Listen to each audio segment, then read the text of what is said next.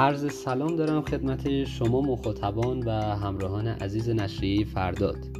بنده امیرعلی سپانلو هستم دانشجوی کارشناسی حقوق و مدیر مسئول نشریه علمی میان رشته حقوق فرداد. و در این پست و محتوای صوتی قصد دارم که چند کلامی و در کوتاهترین زمان ممکن برای شما درباره آینده پژوهی صحبت کنم.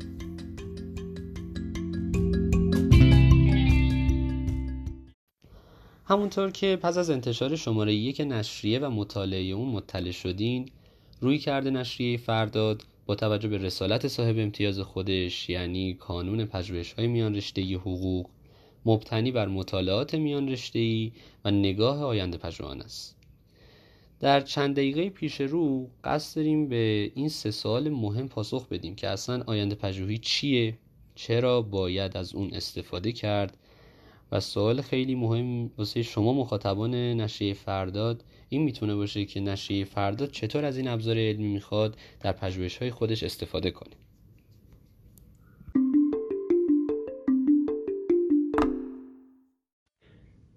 همیشه وقتی که من اسم آینده پژوهی رو به زبون آوردم پیش دوستای خودم بعضا یا سراحتا پرسیدن که یعنی پیشبینی آیا؟ یعنی پیشگویی؟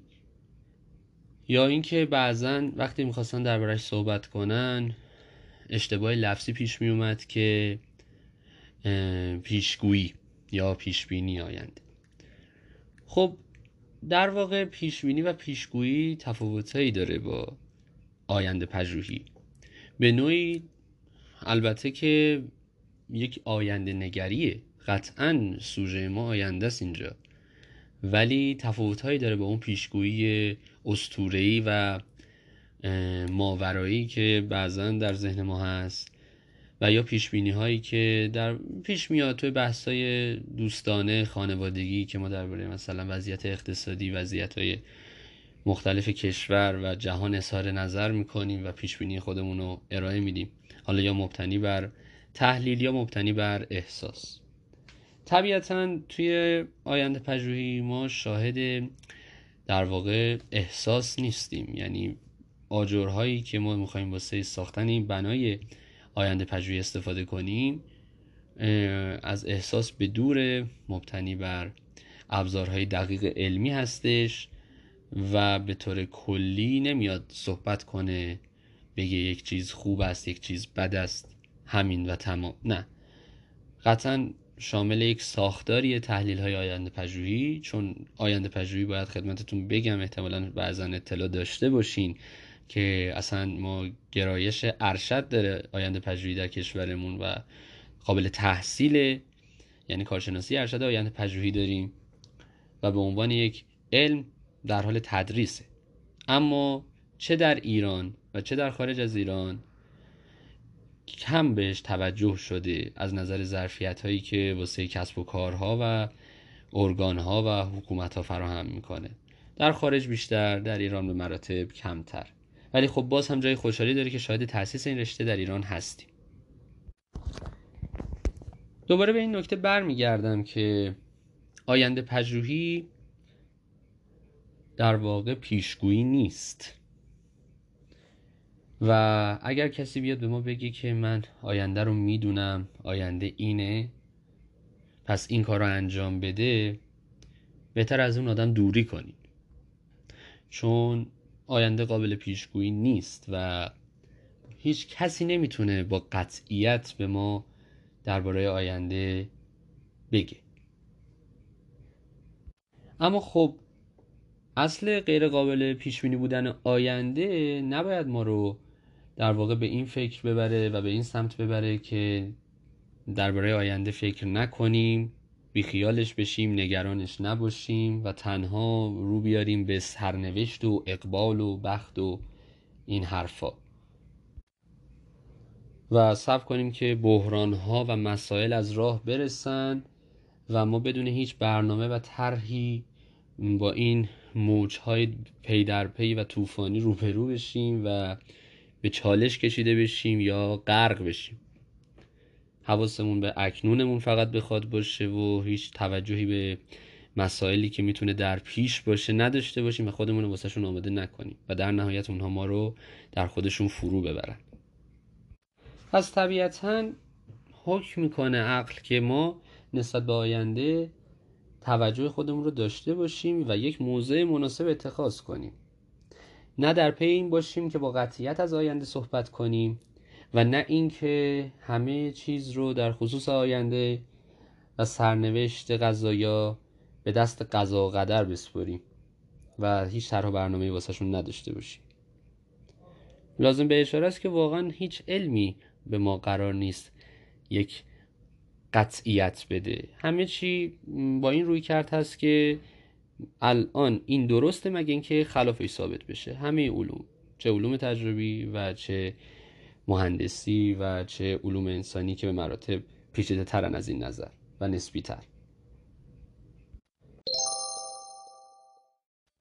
بنابراین برای پاسخ به سوال اول ما که آینده پژوهی چیست می‌تونیم بگیم که آینده پژوهی اولا یعنی تلاش برای ترسیم تصویری از آینده و ثانیا ارائه یک توجیه برای اون تصویری که خلق کردیم و متصور شدیم.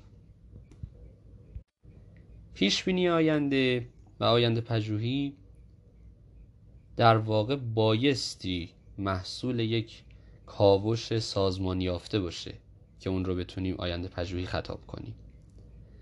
آینده پژوهی دارای روش و در واقع قابل ارزیابیه.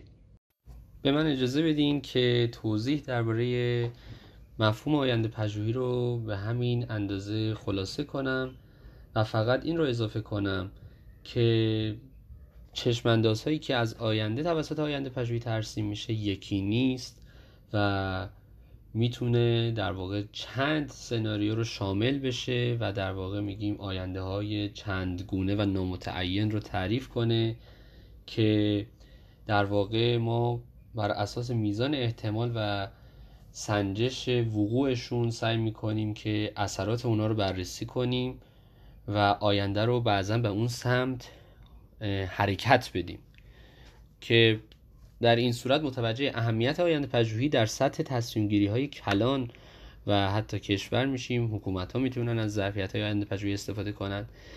شرکت ها شخصیت های حقوقی می‌تونن استفاده کنن.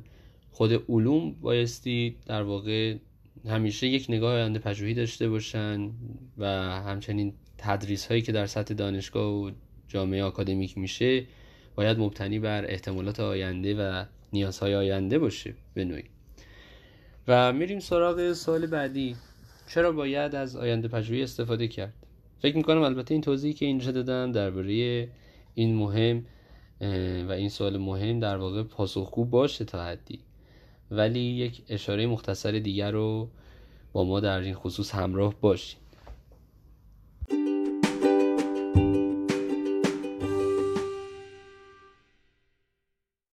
اهمیت آینده نگری و علل توجه به اون چی هست؟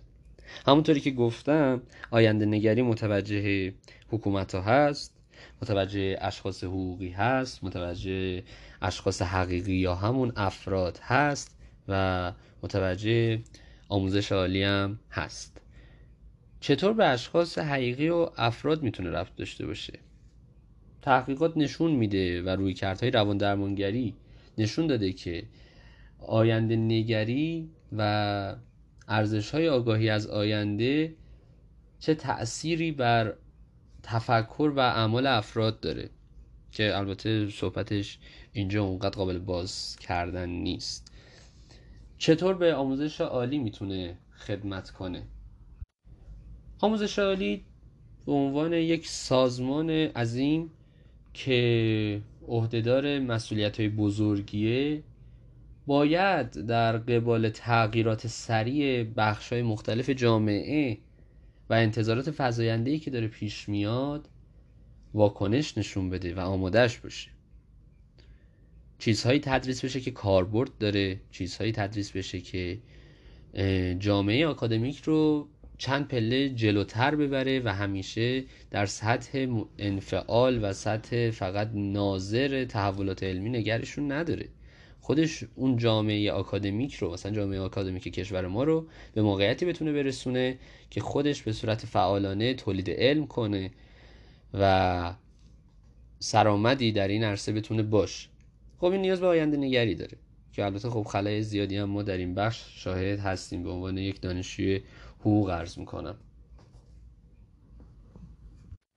سازمان ها و ارگان ها و البته اشخاص حقوقی حدودا وچه اشتراک دارن در این باره که چطور باید نسبت به تحولاتی که داره اتفاق میفته واکنش نشون بدن. به مراتب جامعه هدف پیچیده تری دارن. دقدقه های کلانی واسه شون مطرحه. و پنج دلیل عمده رو میشه واسه نیاز اونها به آینده پژوهی ذکر کرد. سازمان ها محیط هاشون پیوسته دارن پیچیده تر میشن. سرعت تغییرم داره میره بالاتر. و برای همین تصمیم گیراشون باید در واقع عوامل موجود رو بررسی کنن در خصوص تحولاتی که در راه تا سازمان های خودشون رو از در واقع شر ورشکستگی یا ناتوانین و عدم توانایی در پاسخگویی و واکنش حفظ کنن. خب تصمیم گیری در ارگان ها به دلیل دوم که هرچه با رشد بیشتر سازمان ها طرفیم خب همش داره اهمیت بیشتری پیدا می‌کنه. آینده پژوهی کمک حال تصمیم گیران در جهت ترسیم افق ها و جلوگیری از همون خطراتی که من به عنوان دلیل اول ذکر کردم. دلیل سوم متوجه شرایط غالب سازمان هاست عدم وجود ثبات. که در دو دلیل قبلی هم دیده میشه. عدم وجود ثبات اختصاصا در روابط کلیدی اونها. ثابت شده که آینده نگری یکی از بهترین شیوه ها در شناخت و درک سریع روابط جدیده که باعث میشه اونها فرصت ها رو از دست ندن و بهترین استفاده رو از موقعیت هایی که داره پیش میاد ببرن یا به نوعی پشت در منتظر ورود این مهمون جدید و این رابطه جدید باشن. سپرایز نشن.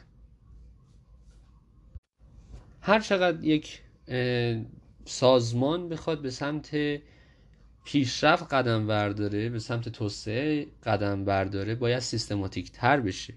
این سیستماتیک تر شدن نیاز داره تا برنامه هایی که در دست اجرا می‌خواد داشته باشه با توجیه های سریع و از پیش روشن شده در خصوص آیندهش همراه باشه. این نیاز یک سازمان و تیم توسعه طلبه همش نگاه به حال حاضر در واقع مثل میمونه که شما فقط زیر پاتو نگاه می‌کنی یا در واقع تا نوک بینی تو به اصطلاح نگاه می‌کنی. و این خب خیلی خطر بزرگی می‌تونه محسوب بشه. خطر بالقوه است. سر راه تو خب ندیدی. و احتمالاتش رو در نظر نگرفتی.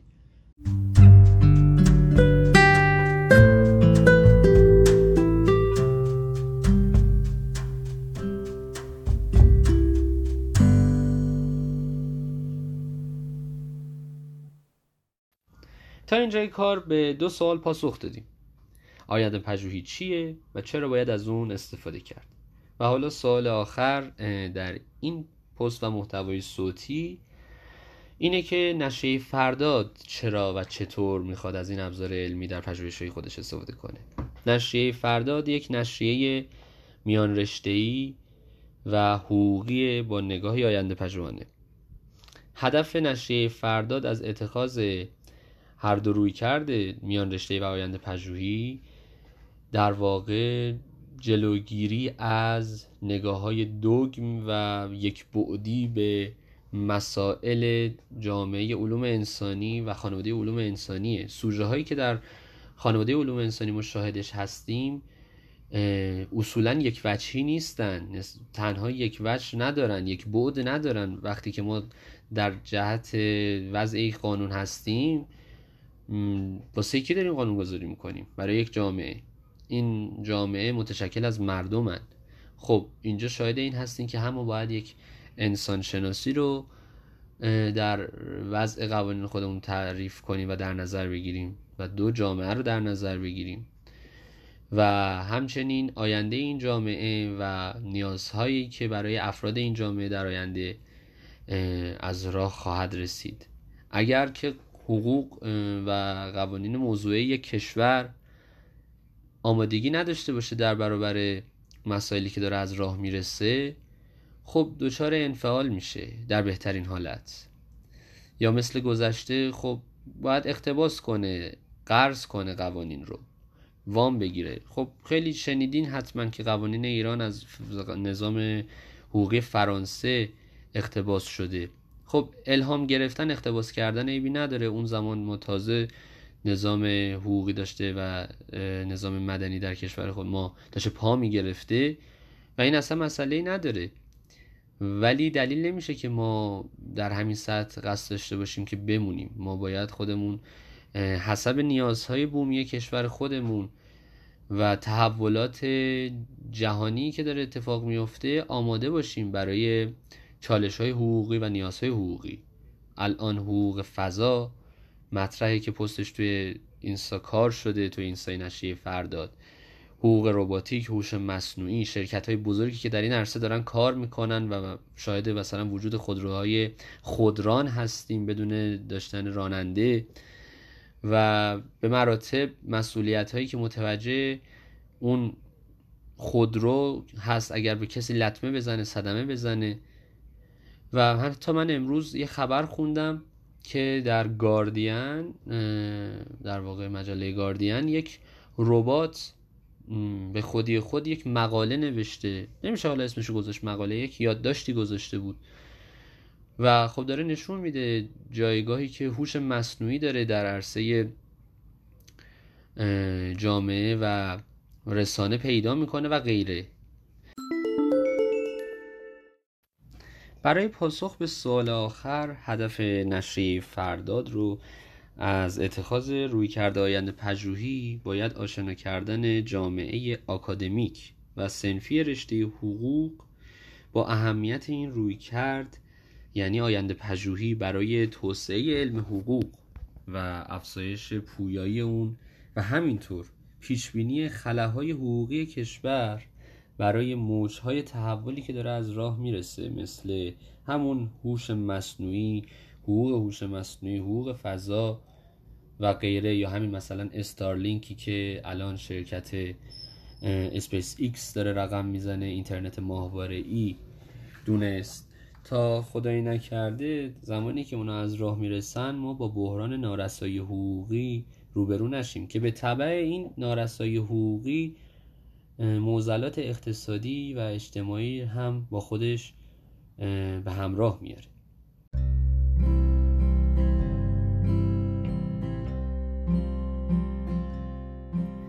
ممنونیم که ما رو تا آخر این محتوای صوتی همراهی کردین. داخل پرانتز بگم که اگر می‌بینین از لفظ پادکست استفاده نمی کنم دوستان سختگیر به بنده یادآور شدن که تا زمانی که شما این محتوای صوتی رو تو اپ های پادگیر و غیر منتشر نکنین پادکست نمیشه گفتش. آقای علی بندری هم سازنده پادکست چنل بی همین نظر رو دارن و ما به هر حال به این قضیه باید احترام بذاریم تا زمانی که بتونیم اون شرایط رو تأمین کنیم. به هر حال ممنونم از همراهیتون دوباره و نشریه فرداد به عنوان اولین نشریه آینده پژوهی و میان رشته‌ای. خوشحاله که شما مخاطبان رو تا اینجای کار با خودش به همراه داره و حتما قصد برگزاری یک دوره آینده پژوهی از طرف نشریه فرداد وجود داره. دوستان علاقمند و اعضا زمانی که دوره آموزشی شکل بگیره خبر اون رو اطلاعیه و اعلامیش رو به صورت استوری و پست در کانال و اینستاگرام دریافت خواهند کرد و از در واقع استقبال شما برای شرکت در این جلسه هم قطعا ما خوشحال میشیم. سپاسگزار ایام بکام.